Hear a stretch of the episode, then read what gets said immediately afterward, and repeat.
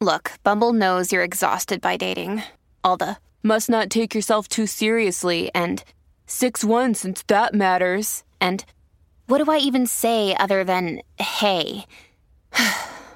well, that's why they're introducing an all new Bumble with exciting features to make compatibility easier, starting the chat better, and dating safer. They've changed, so you don't have to. Download the new Bumble now.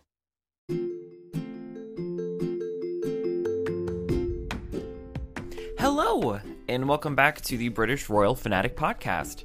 I'm Hayden, and I'm an American with a passion for British royal history.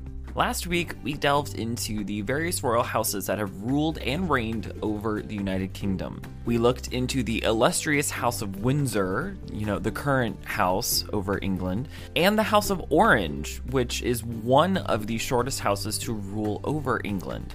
In the theme of houses, this week we are beginning to look into a different kind of house the various royal residences. When we think of the royal family, or royalty in general, the first things that come to mind are the palaces, castles, and other country homes that they reside in. In recent decades, some of the royal residences have been opened up to the public to tour and see some of the official staterooms that are used for royal functions there's a lot of property here. So, what are these official royal residences? What ones are being used?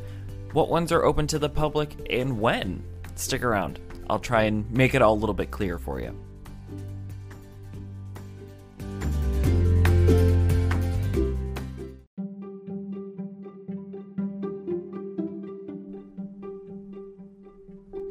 A royal residence is simply that a residence where a member of the royal family lives. Now, between the Crown Estate, the Royal Collection slash uh, historic royal palaces, and the royals themselves, there's a lot of property. However, not all are used as official residences and instead are museums and are preserved for history. And some are just the royals' private homes and don't serve any official function to the crown. It's just where they live. What are some of these estates? What are some of them? Well, those that are owned by the crown estate are, of course, Buckingham Palace, Windsor Castle and subsequently Frogmore Cottage, Clarence House, Kensington Palace, the Palace of Holyrood House, St. James's Palace, and Hillsborough Castle. Now, what is the Crown Estate? Well, just to keep it simple, the Crown Estate is a collection of lands and holdings in England, Wales, and Northern Ireland that belong to the British monarch as a corporation sole. So it's not owned by the government, but it's also not privately owned by the sovereign. It is considered the sovereign's public estate. It is, you know, quote unquote, owned by the crown, so whomever is sovereign technically owns these properties. Buckingham Palace is the official center of the monarchy. It is the seat of the sovereign of England in the United Kingdom and the Commonwealth. It is the center of everything, and it wasn't always that. It used to sort of rotate around Windsor Castle and a few other estates, but up until recently, it has been the center, and we can thank Queen Victoria. When Queen Victoria was a young queen, she went to Buckingham Palace, fell in love with it, and it's been the center ever since, and it's really expanded. Now, Kensington Palace is weird. Kensington Palace has many functions, it wears many hats. It is where a lot of royals live, and it's also a museum. I, in my own personal mind, I like to refer to Kensington Palace as the royal apartment complex because so many royals live there. Here are some of the royals that currently live there and have lived there. Most notably, uh, the Princess Margaret lived there. She lived there after she married Lord Snowdon in 1960. Uh, Diana, Princess of Wales, lived there. She lived in apartment 8A and 8B, I believe. Uh, the Duke and Duchess of Cambridge live there with their family. They're in apartment 1A, I believe. The Duke and Duchess of Gloucester live there. The Duke and Duchess of Kent live there. And uh, the Prince and Princess Michael of Kent live there. And also Princess Eugenie and Mr. Jack Brooksbank live there as well. Uh, the Duke and Duchess of Sussex did for live there for a short period, but then they moved to Frogmore Cottage. But that's not all who live there. There are more people that live at Kensington Palace. Other courtiers, military members, staff, and some individuals outside the royal family do live at Kensington Palace, but they pay a lot of rent.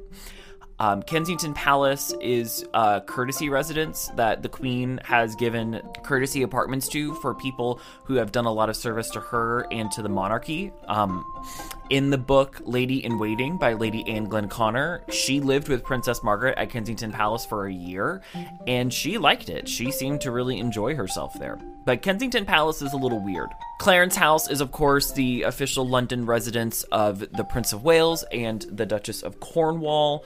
St. James's Palace is most notably where Princess Anne resides. Uh, Balmoral and Sandringham are different. So, Balmoral Castle and Sandringham House are different. They're actually privately owned, but we see them a lot in social media. Most notably, the Queen and her family go to Balmoral during the summer season for about two months and the royal family spends Christmas and New Year's at Sandringham. But those are privately owned by the sovereign. They are not owned by the crown estate. And they subsequently get passed to whomever is sovereign, um, much like property gets handed down from generation to generation. Out of all of these properties, what ones are open to the public? Well, not all of them are. So, Buckingham Palace, Windsor Castle, and the Palace of Holyrood House are a part of uh, you know, Royal Collection Trust or the Royal Collection in this sense that when the Queen is away for select periods of time, they're open to the public. You can go on the Royal Collection uh, website. You can search from there, and they they will have things about uh, palace tours, when they are, and how to book tickets for them. Buckingham Palace and Windsor Castle are most notably open during the summer season when the Queen is away at Balmoral. Um, and those are kind of audio tour and sort of like a herd where they have a bunch of people in a space and they kind of just walk them around, and you have an audio tour. And the same thing happens with the Palace of Holyrood House as well. But you can snoop around and find online night tours. And these are official night tours through the Royal Collection. They have a very small group of people. I believe the maximum is 30. And it's done at night. It's a couple hours and it's a um, actual tour guide that walks you through. And it's a little bit more personal. I've heard from celebrities and those that have worked on the that they've done these night tours and they really prefer them instead of the gigantic herd of people. You get to actually experience the space a little more. Sandringham and Balmoral are also open to the public, but those are completely different. Balmoral, it's only the grounds of Balmoral, and they have some like shops and stands set up in the ballroom at the end of the tour. So you do not get to tour the interior of Balmoral, it's just the grounds. But Balmoral is a gigantic estate, so there's a lot for you to see. Similarly, Sandringham, parts of the interior are open, but it's a lot of grounds as well. Clarence House is open as well, both to the grounds and the first floor staterooms. But again, that is when the Prince of Wales and the Duchess of Cornwall are out and officially away for the season, usually around the summertime. Hillsborough and Kensington Palace are a little bit different. So, those are both residences that the monarch does use, but they're also museums. So, you can go to Kensington Palace anytime for a museum tour. That is completely fine, but you can only go to the museum section, and they are very clear about what is open to the public and what is instead a private residence. In Lady Glenconner's book, her room actually shared a wall with one of the museum rooms and there was a door that would connect the two. Princess Margaret's apartment actually could be bigger, but they were using some spaces for the museum and she made note that she could hear people walking around during certain times of the day and she was always you know anxious that they would think her door was one you could open and they'd see her sleep know they'd walk in and she'd be changing or sleeping. So kensington palace you can go to pretty much any time when it's open but they're very they're very clear about where you can go. You can't walk around a corner and go hang with prince william or uh, the Duke of Gloucester. That's just not possible. They have a lot of security to make sure that the resident side and the museum side stay separate. Hillsborough Castle is the same way, and that is the palace, the castle grounds, and certain interiors as well. Now, I've tossed around the Royal Collection and uh, a company called Historic Royal Palaces. So there are properties that are still owned by the crown and by the government, but they are run by a charity called Historic Royal Palaces. And it is an independent charity that manages some of the United Kingdom's unoccupied royal palaces. So this includes uh, estates that the queen and the crown still own, but they don't use as royal residences anymore. In theory, the queen could look and go, I want to go to this palace. And in theory, she has the jurisdiction to do that, but it's highly unlikely because they're not, they're just not able to be what she needs them to be. But in theory, it's still owned by whomever is sovereign in the crown estate but they're unoccupied and they're no longer royal residences. So, Historic Royal Palaces comes in, maintains them, does historical preservation, they're used as museums. Sometimes they house official parts of the royal collection, and you can go and actually walk through a lot, if not almost all, of these palaces and castles. So, what are some of these places? Well, there's, of course, Hampton Court Palace, Kew Palace, the Tower of London, parts of Hillsborough Castle and Kensington Palace, like what I've already said, the Banquet Hall, and I believe Brighton Pavilion. I've seen them do work in Brighton Pavilion. So, what does this mean that you can do? Well, most of these are open like museums. You can go on certain tours. You can, especially at Hampton Court Palace, because it's two, it's Hampton Court Palace is weird. It's like two palaces Frankenstein into one. But you can go to these places, tour the uh, large staterooms, some private areas, and um, see a lot of wonderful art. There's actors and historians there giving tours that really try to give the feel of these old uh, medieval and Renaissance palaces. Um, Brighton Pavilion, I've seen some tours given, but Brighton Pavilion is so out there in the terms of you know late 18th, early 19th spl- century splendor. Uh, most notably, uh, the crown jewels are held at the Tower of London, and of course, the Tower of London was this um, prison area, so they have a lot of things there. Like you can see where Anne Boleyn was held, and where some beheadings were done. But these castle, these uh, estates listed are unoccupied. They are not official royal residences anymore. They were at one time, and they were at one time the centers of the monarchy, but now they are no longer. And instead, they serve official functions like housing uh, large quantities within the royal collection and are museums for use for educational purposes and most are open to the public. You'll have to look online to find hours and how much tickets will cost to get in there. But of course, we at the time of recording this, we are still in a COVID world. So right now, things are closed up again and hopefully they will be reopened soon. But there's the big distinction between the two.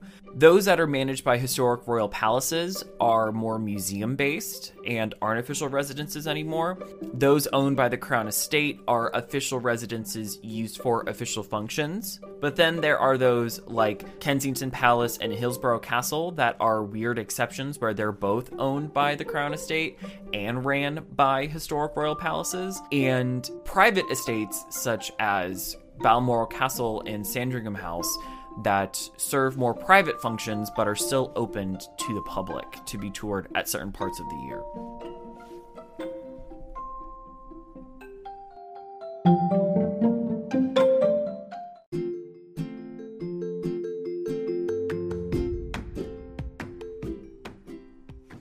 Royal residences are some things that we look forward to when it comes to ro- the royal family and royalty in general.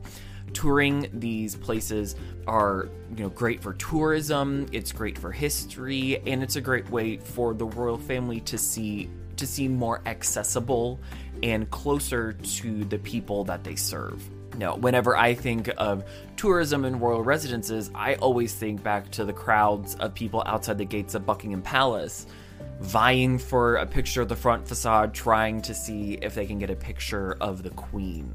But this is not going to be our first foray into royal residences. In the next few episodes, we are going to be delving deeper into some of these very famous residences, some that are still used and some that aren't used anymore. Some have very fun, interesting histories, and those have there are some wacky and wild stories, especially those associated with King Henry VIII. Those are some fun and interesting stories to talk about. They're just they're just too good not to talk about. There you have it. There's a little introduction and explanation into some of the official residences within the royal family. I do hope you enjoyed it and enjoy spending time with me at the British Royal Fanatic podcast. If you want to email me, let me know how I'm doing and if there's anything that you would like me to cover, you can email me at britishroyalfanpod at gmail.com or message me through Anchor. I'd love to hear what you guys have to say. Of course, rate, review, subscribe, and share. You can listen where most podcasts are, are distributed Anchor, Google Podcast, Apple Podcasts, and Spotify, and many, many more. This has been a wonderful time to spend with all of you. I hope you have a great rest of your day, and I'll see you guys in the next one.